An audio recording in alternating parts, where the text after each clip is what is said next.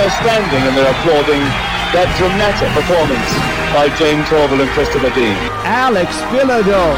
It takes a lot to make him happy, and he is clearly pleased. She's up, she's moving nicely. She's got it. Yes! Sally Snaggle, 132.67, has won at least the medal.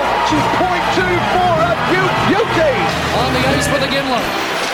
The Gimlet scoping! Cindy Crosby! The golden goal! These golden games have their crowning moments! It is Off the Podium, an Olympics podcast, coming to you once again today for another athlete interview episode. An exciting one for you today. We are returning to one of our favourite sports on the show, figure skating, to bring you our first ever American figure skater. We're speaking to Jason Brown, Sochi Olympian, bronze medal as part of the team event, and finished ninth in the men's single skating. And a great chat here with Jason, learning about how he got into the sport, a very unique way he actually got into the sport, a way that I feel would be fun if a lot more Olympians got into their respective sports in this method, as well as progression up the ranks, sort of what it was about the 2010 Olympics that spurred him on to really push towards a 2014 spot, as well as his journey to this part of the world, visiting Australia and New Zealand, and just what it's going to take for him to return to the Olympics in Beijing and how close he is to making his second Olympic Games. Great chat here with Jason Brown, US figure skater. Sit back, relax, and enjoy this chat.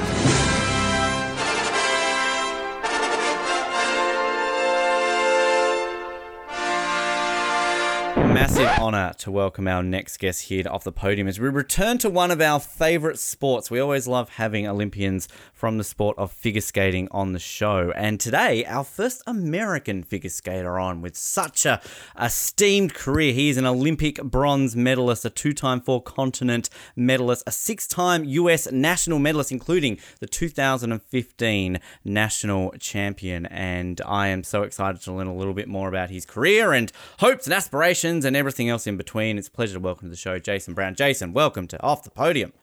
Oh my gosh, Ben, thank you so much for having me. It's a pleasure. I was going to say, and added to that list of achievements, now a Off the Podium guest, which is up there with an Olympic bronze medal, let's be honest. 100%. Absolutely. The showreel just keeps on going through. It's an honor. There. Which, I mean, we're obviously delighted to have you on the show because, I mean, it's bit of a busy time, I can imagine, for you right now, Jason. We're so close to the Beijing Olympics, where we can just sniff it. It's around the corner. I mean, how are you going right now? How are you feeling? I mean, are you there? Are you going to Beijing? Do you know yet? Kind of like what can you tell our listeners straight away to know if we can be watching you very shortly at the Olympics? Yeah, so in figure skating, the team is announced about 3.5 weeks before the Olympic Games, which is so crazy, at our U.S. national championships. So we will find out this in 2022. We find out in Nashville, Tennessee. That's where they're hosting our championships. We don't call it a trials per se because there's still a selections committee that will decide the official team, but it's the first week of January.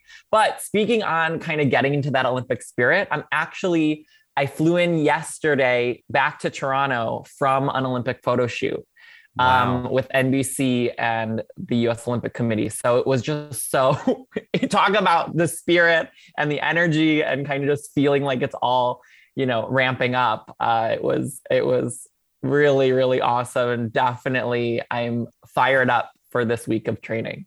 Did you do any shoots with puppies this time around? I think you did some a couple of years ago, didn't you, in the lead up to Pyeongchang? There was an NBC puppy shoot. Are they doing that again for Beijing? We did not.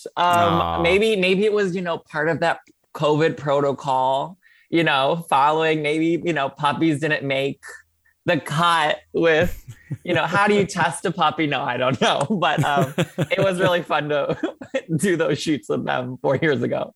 Yeah, that's the damn thing about the pandemic. No puppy shoots. That's very disappointing. The thing that I love sort of about your career, Jason, I feel like you were destined to be a figure skater. You were born in a very infamous or famous year for US figure skating, of course, 1994. Some people might know what happened in that year. I mean, was this kind of just destiny that you were to become a figure skater? Were all Americans born in 1994 just destined to be figure skaters based on what happened at the Olympics in the lead up to the Olympics that year?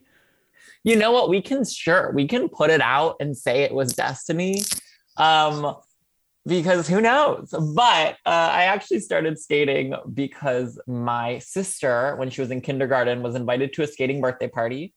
And my parents were like, she's never been on the ice before. We would be such horrible parents to send our kid to this birthday party, you know, just drop her off and be like, good luck. So they put her in lessons, you know, in the lead up to this, you know, kindergarten birthday party.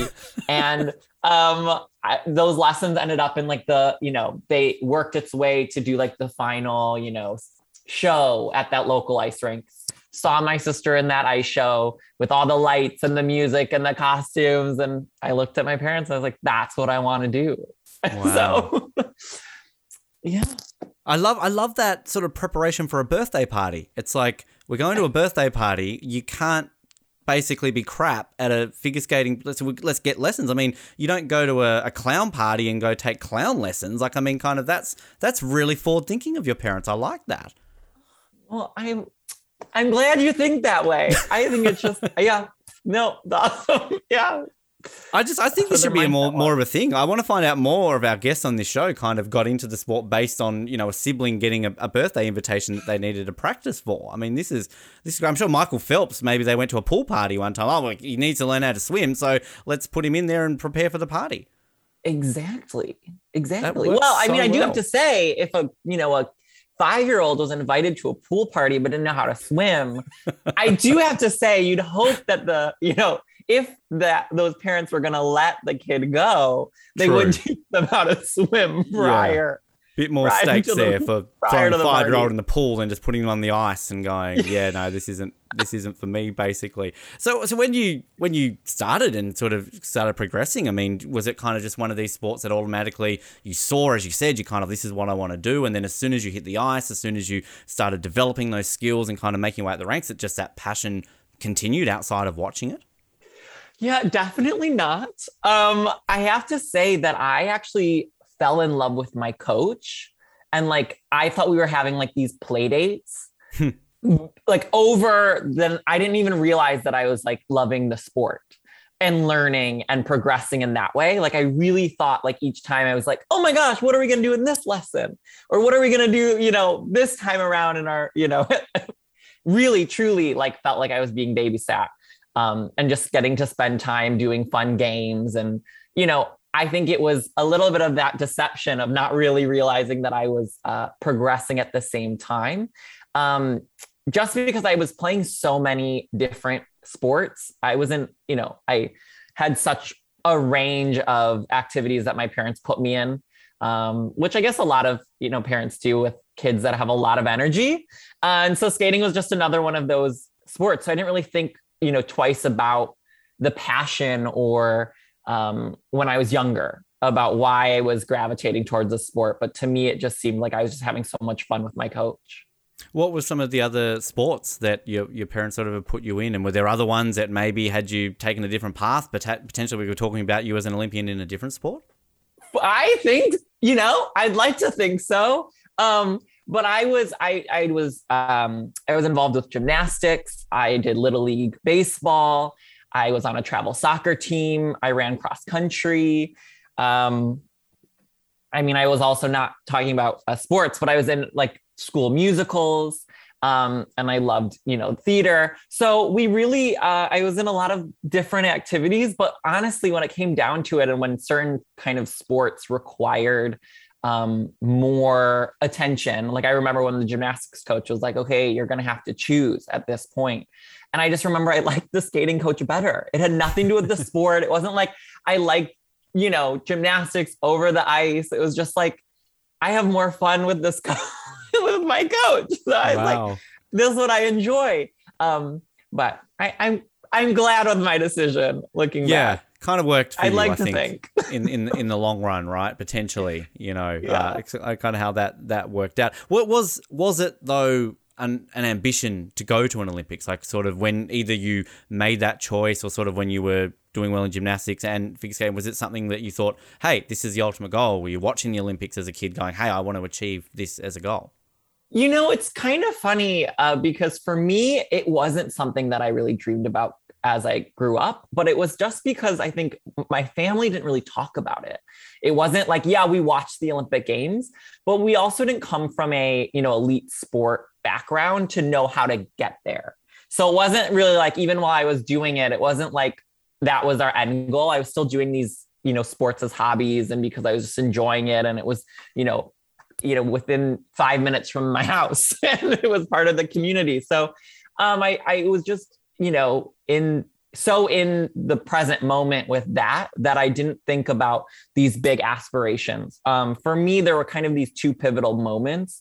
I think that I started to see that I wanted to take it more seriously. And one was when I was in 8th grade, I was at a travel soccer tournament, and we lost in the finals at this tournament, which was, I mean, it was so great that we even made it to the finals. But I looked around and all my teammates were devastated, and some of them were crying and some of them were angry. And I was like, I couldn't wrap my brain around it. I was like, guys, it's soccer. Like, I don't like what, like what, wait, guys, it's a soccer game. Like, okay, like let's all go out for ice cream and like move on. Like we have school tomorrow. But then like a week later, I was at the skating event and I had a rough go, maybe missed an element or two in my program. And the audience was filled with my parents. And I remember I was devastated, and I had that, it was like that light bulb moment because I was so hard on myself, because I felt like I put in so much effort and I worked so hard, and I loved my program so much, and I didn't, do what I, went to do, and the nerves got the best of me. And it was like this moment of, oh my gosh, this is how my soccer team felt. Like, this is what it means to really be passionate and to want to strive for more and know that you have more, in the tank, and that you, and that's when I started to my focus started to shift to skating being the main priority. And then in 2010, I was at the US Championships, and I had just won the junior title. And so the next level was senior.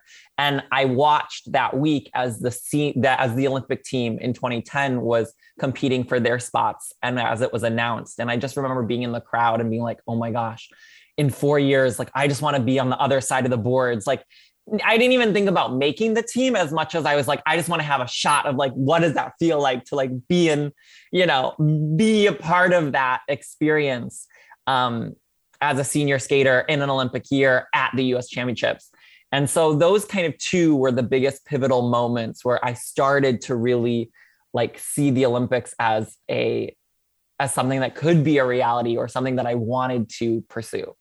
So I love hearing those sort of moments where you can spur that on, and particularly sort of, I guess, the Olympics being so unique, it's a 4-year cycle. So of course, there's disappointment at one point, and you got to work 4 years to build that on there, and to hear that sort of spur you on through that there too. So do you then take that moment, and is it a case of train harder, or is it just as an athlete you're developing anyway, the older you get, what was it from that moment then that turned you into an Olympian basically in 2014?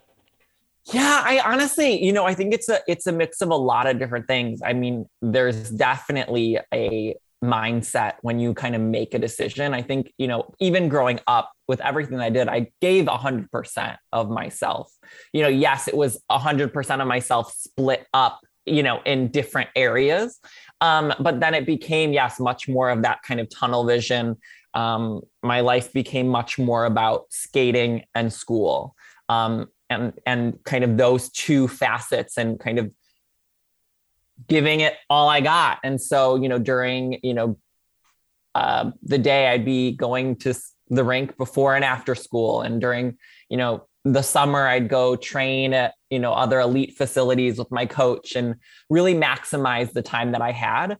And that just kept building and to different, and I guess you could say overflowing into different parts of my life, and making the most of it and maximizing the time that I had. And after I graduated from high school, I moved to Colorado to continue that pursuit and training. And so it was you know, obviously it's much easier to like say it than obviously living it.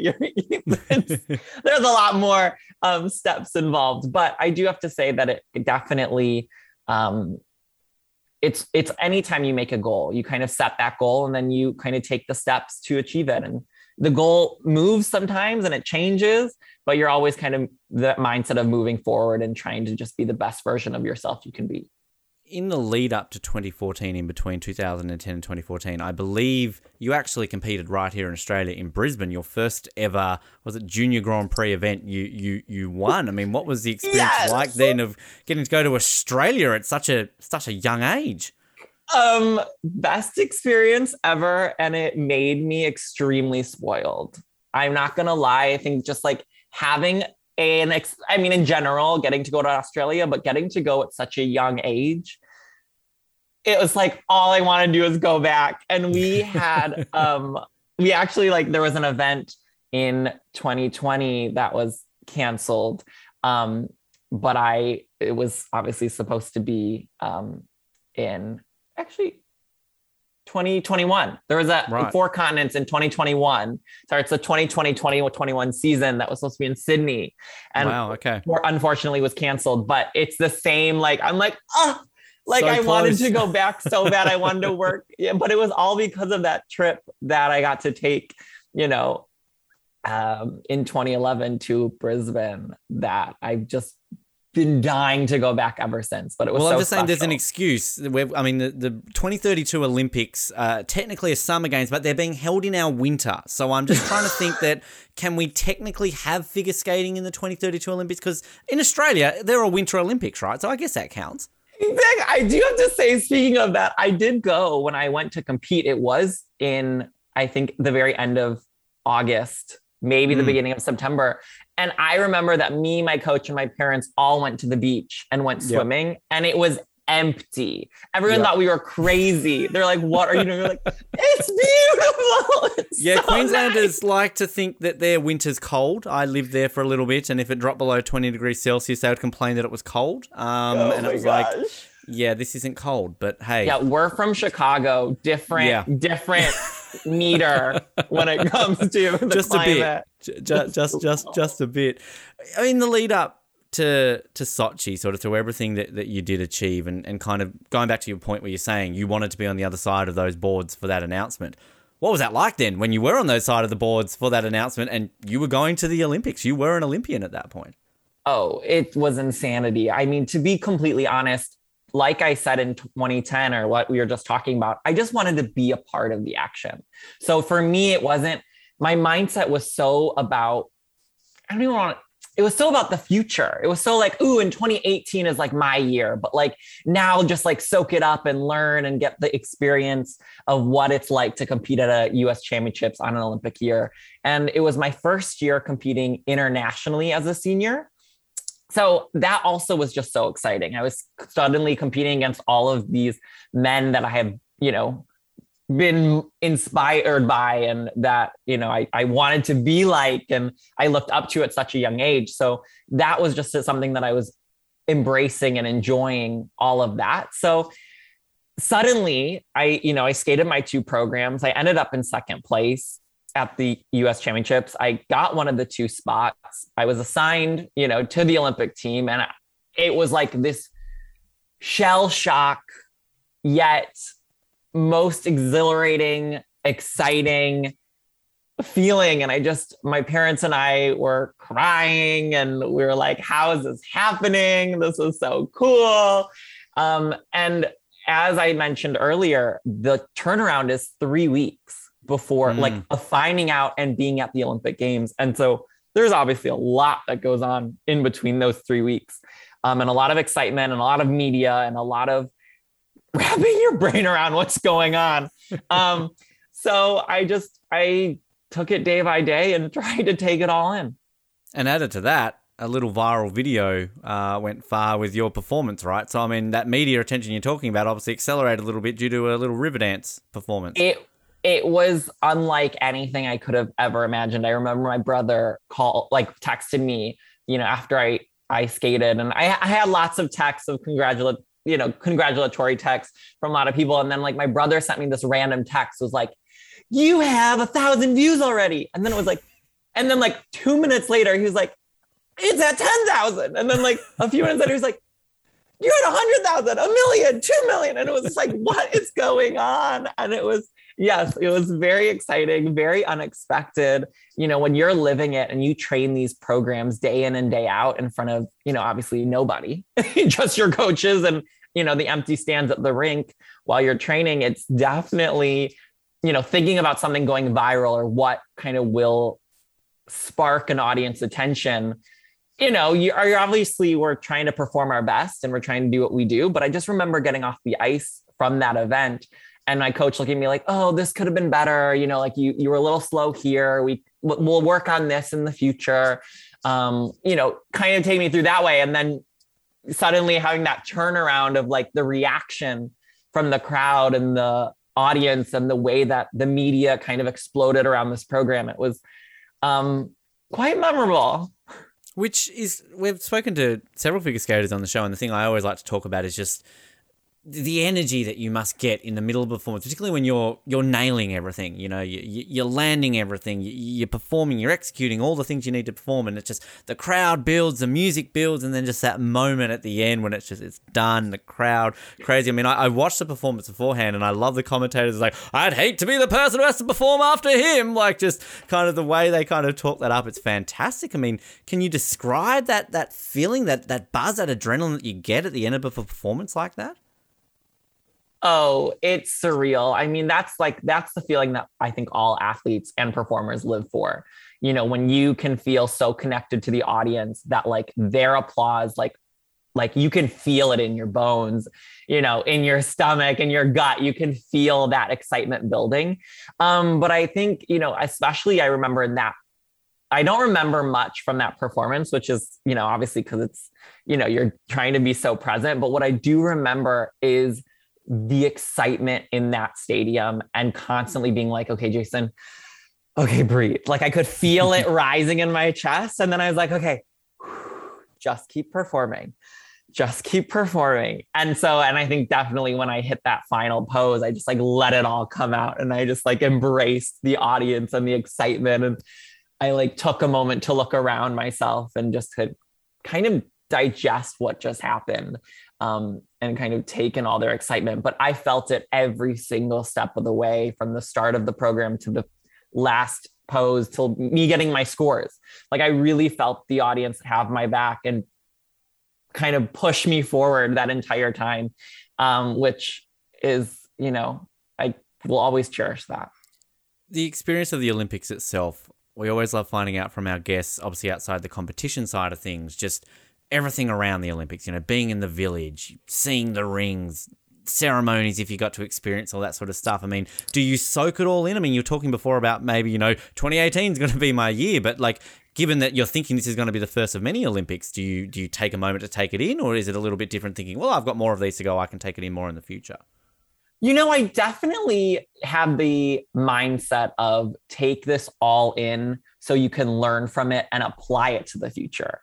So, you know, I think that's, you know, when I look back at it, I don't know, you know, you're always, you know, question, was that the right mentality? Should I have, you know, because it doesn't mean you're going to have another shot in the future. But I think at a young age, when you're a teenager, or when I was a teenager, I kind of thought like, oh, of course, this will be my first of many. You know, if I'm being there at that such a young age, you're just like, you almost kind of be like, yeah, of course, if I made it now, I can make it again. And so I looked at it as like, okay, just take everything in, learn as much as you can, so then you can apply it the next go around. And so, no, I went to the opening ceremonies, which was spectacular and amazing. And I, you know, I just made the most of, I think for me, it was just the coolest part of the games is like, you're surrounded by the best athletes from all over the world, from all different sports.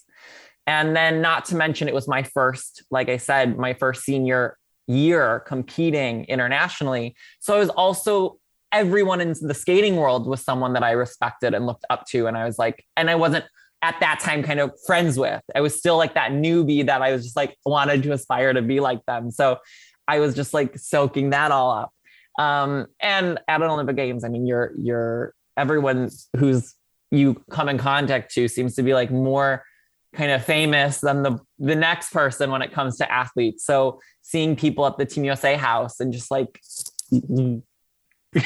looking left to right being like, where am I? Like, what is going on here? And just their teammates too. That makes it even more crazy, doesn't it? Yeah, you know? Exactly. That's the craziest part. It's like, I looked at my teammates the exact same way. So that was just special as well. And so I think, you know, and then obviously, as you mentioned, just seeing the rings everywhere, you like it, you know, they obviously hold significant meaning to every athlete, but then suddenly you're like surrounded by them. It's not like you like, you know, you see it on, you know, you look down and you obviously see it on your jacket. You look at the rink and they're all over the boards.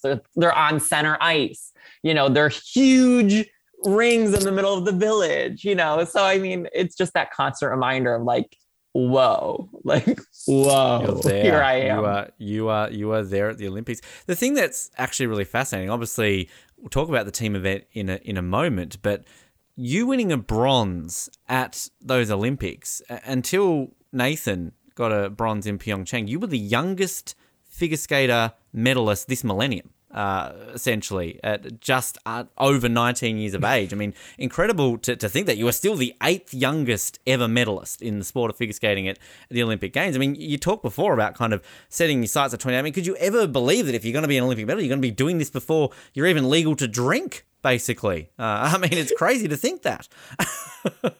No. I mean, I think, you know,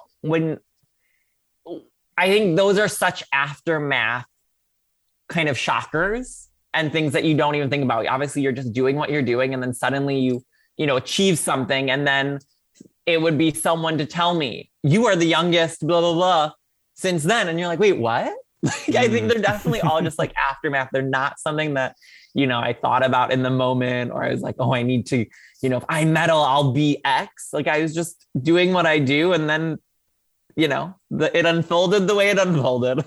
Yeah, for sure. And I mean, the team event, obviously, it was its debut in Sochi. I mean, it's such a fun event. I mean, as an Australian, we barely see any figure skating until the Olympics. That's basically our only opportunity to ever watch it. And it's just such a fun event to kind of watch, and kind of how they combine everything with that. I mean, what was sort of the vibe like on the American team? I mean, was it sort of, hey, we've got a chance at a medal here. We're going to come away with one. I mean, come away with the bronze. Was that excitement? Was it disappointed? Think you could go more? Kind of what was that vibe like during that competition?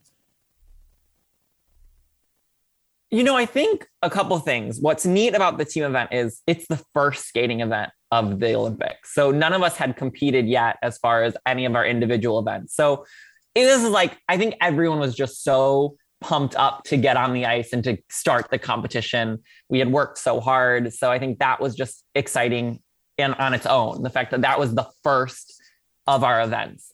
And then I think on top of that, like you said, it was the first team event to ever, you know, happen at the Olympic Games. So we were all just thrilled to then be part of that, and the fact of like, how is this all going to work? And like you said, the third thing is we had a shot at a medal, and we were like, we are all, you know, we're in this together. Every performance matters. It all counts. But we're going to support ourselves through this, because it hadn't been done before the event. I think we were all new to it and how it was going to work. And we just were all there for each other, and we're pulling for each other, and they're in the booth, you know, cheering each other on. And it was so special to experience that with them, and it being a part of the first, you know, the inaugural event. And so I look back at, you know, some of those pictures and those moments and those videos of all of us together. And, you know, we got that medal as a team. And so that's really pretty special to kind of carry that memory along. I always like asking Jason, our medalist guests, what they do with the medal. So I mean, I have to ask you, what is it? Is it on display in the sock drawer? Like, where is it? It is in my parents' closet in their safe. Right. Okay then. Is it a plan that maybe though, that like once you come back with the gold from Beijing, a couple of gold from Beijing, that maybe you're gonna have this like wall display or something like that? I mean, kind of, is there plans or? Maybe. You know, it's so funny. So I have a big world map in my room at home, and I have all my international medals pinned to it. Wow. The Olympic medal is hella heavy. So the pin wouldn't quite, you know, keep it held up. But it is funny that all of them are up there except that one. Except that, well, it's a bit of a different one, right? Though, okay, yeah. So it's like a little bit, you know. And the Sochi one's such a beautiful medal too, kind of like with the what is like a frosted glass kind of style to it. Like it's a unique sort of looking medal, which is really nice. In the singles event, you finished ninth. Did you set a goal for yourself, sort of in that? I mean, how did you sort of leave Sochi outside of the team event, thinking how you competed in the singles? Yeah, you know, it's a mix of both. I think the singles event for me was a bit bittersweet. I think, you know, I obviously went in to that event, like I mentioned, being like, oh my gosh, like I'm just here to kind of soak it all up. Obviously, you always want to do the best that you can, but being kind of so new to the international scene, the senior scene, I was just like, I don't know how I'm going to end up or what's going to happen. And I ended up after the short program being in sixth, like being less than a point out from third. And it was like, it was so kind of shocking and exciting. And I think suddenly I was thrown into this, like, oh my gosh, you could medal and you can do this. And then like I got kind of lost in all that hype. And so the long didn't go as I had hoped. I got a little ahead of myself, but it definitely taught me about kind of keeping your mindset, you know, really focused throughout, because I think I had such a consistent mindset, and then suddenly, you know, I had this amazing curveball being thrown at me, but the narrative and the goal suddenly shifted with overnight. And I think that if I had definitely come in with the, you know, the mindset of you just take each day and you kind of stay focused and present and anything could happen, I think I, you know, obviously, you know, hindsight's 2020. I don't actually know what would have happened, but I definitely see that as I wish I didn't look at that moment after the short and suddenly like change my mindset for the free and just, or have gone or went into the Olympic Games thinking anything could happen, not woohoo, like, you know, you do your skate and you're like, huh? different mindset. Different mindset. Yeah, exactly. Which do you then take moments like that a year later? You become the national champion. I mean, do you kind of reflect on moments like that then, as you were saying, that kind of don't look at it this way, go into it with a different mindset, and then you walk away as a national champion a year later? 100%.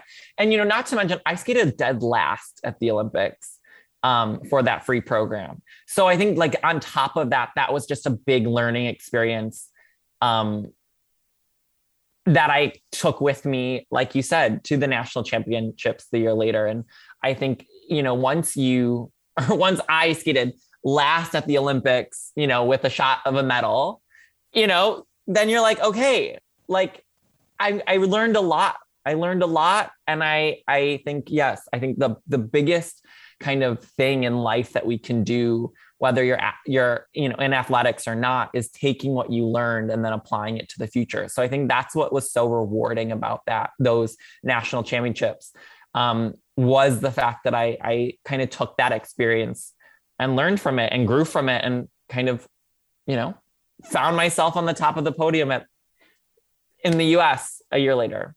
Which, again, on that, not to dwell on what happened in 2018, but obviously the disappointment of not making it 2018, then you can obviously take that to where you are right now, so close to another Olympics, to you've been on both sides of it. You've been on the euphoria of making an Olympic team and obviously the disappointment of not. So you can kind of balance that out now and hope to kind of use that both towards the Beijing Olympics. That, you couldn't have said it better. I think 100%. I think it took me a year probably to see that and to see kind of that other side of the disappointment from 2018.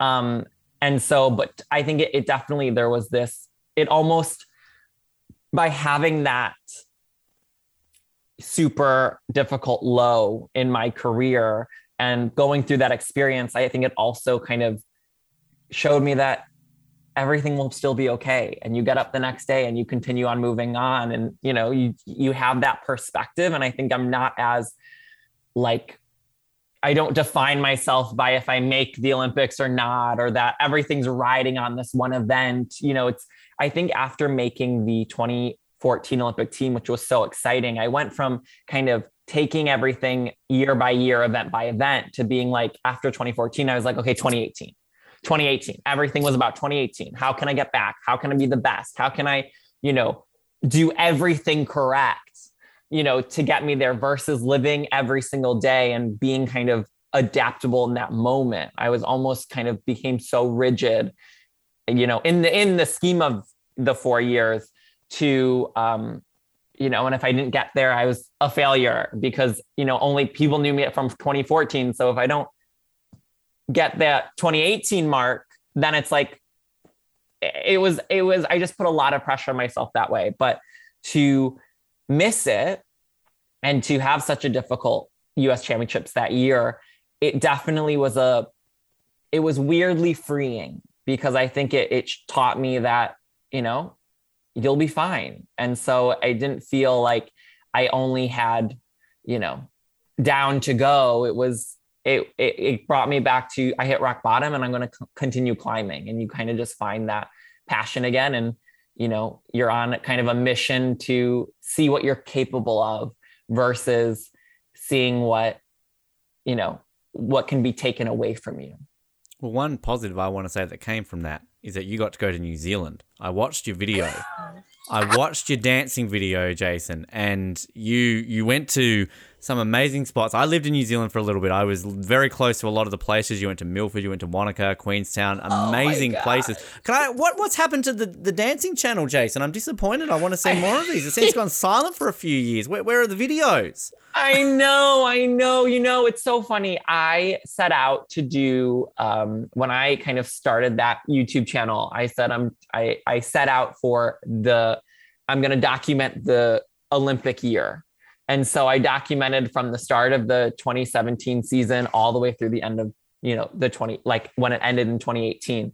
And so I, you know, obviously it was a very difficult time in my life. And I think that it was, I loved kind of sharing it with the world. And I think, you know, kind of going through that process taught me so much, because each event I would kind of get to recap and think about. And I have this, you know, beautiful diary that I could look back on. But the year ended and I kind of was like, okay, I need to kind of close that chapter and move forward. So maybe we'll bring it back in the future. Maybe. But When I kind of started that channel, I said, I'm doing this for a year. And so I learned a lot from that year, but I kind of closed that chapter down. Which, speaking of closed chapters, do people ask you more about bringing back the YouTube channel or bringing back the ponytail? Definitely the ponytail. I get asked about the ponytail quite frequently. And yes. Is it coming back? Can we see a return of it? It is not coming back. I mean, never. Hey, if I'm, you know, as I get older and if I still have hair and I still have the ability to grow it out, who knows? But at this moment in time, there are no future plans. No future plans for the ponytail. Okay. No, we'll I loved it for, I had it since I was, you know, maybe 8 years old. Wow. From 8 to 23. Loved it. It was a beautiful, you know, it was a part of my life, a part of me, but I watched them sweep the hair away. Oh, you didn't keep it? You didn't like pick it up and like put it on the map? Or? I watched them sweep it away and throw it in the trash. And it's like, goodbye. And now you just have to watch that video all the time and go, oh, that ponytail, there it is. And these damn hosts keep asking me about it all these years later. I'm never going to live it down. I love talking about it, but no, it is not making a return. Not making a return. Before we let you go, Jason, obviously we always like to sort of give our guests a chance, like update where can people follow you, kind of obviously if you're going to bring the YouTube channel, Jack, but like Instagram, Twitter, where can people sort of follow the journey between now and Beijing? Yeah, so I'll really be documenting most of my journey to Beijing on my Instagram and Twitter accounts, which is at Jason B. Skates. And it's just, honestly, I try to give an inside look at my life and give training updates. And it's going to be a really, really exciting next couple months. No matter what comes of it all, it's going to be amazing and it's going to be exciting. And I'm in for a ride, but if you follow along, you'll also be in for kind of a little treat of what it's like behind the scenes as us athletes gear up for the Winter Olympics. We do love watching it. We love paying attention to sort of all the athletes, no matter where you are in the world, and kind of seeing it. Because obviously we see different insight. You know, we've had Australians, we've had Canadians, and now American skaters on the show. It's always obviously a different journey, and we sort of love kind of seeing it. And Jason, we're going to be keeping a close eye and crossing those fingers for Beijing. And look, we'll get you back on with 2 gold medals around your neck from Beijing. We're saying team and the solo skate, it's coming back. It's coming back home, right? Hey, it sounds like an awesome plan. Let's do it. I'll see you in March.